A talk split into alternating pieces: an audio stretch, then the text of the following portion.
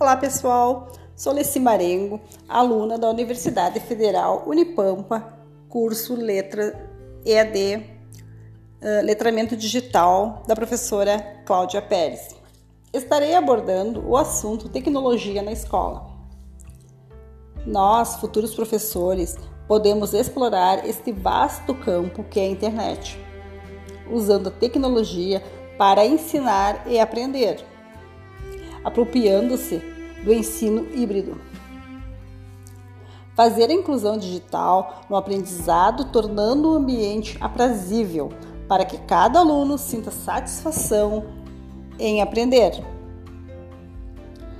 Na medida do possível, cada um, ou em grupo com seu computador, tablet ou celular. Usufruir das ferramentas como o Google, Yahoo, Enciclopédia Online, Volpe e outros. Alguns exemplos, né? Na comunicação por chat, vídeo, conferência, mensagem em formato MP3 e os vídeos. Incentivar a gravação de pequenos vídeos e postar no YouTube.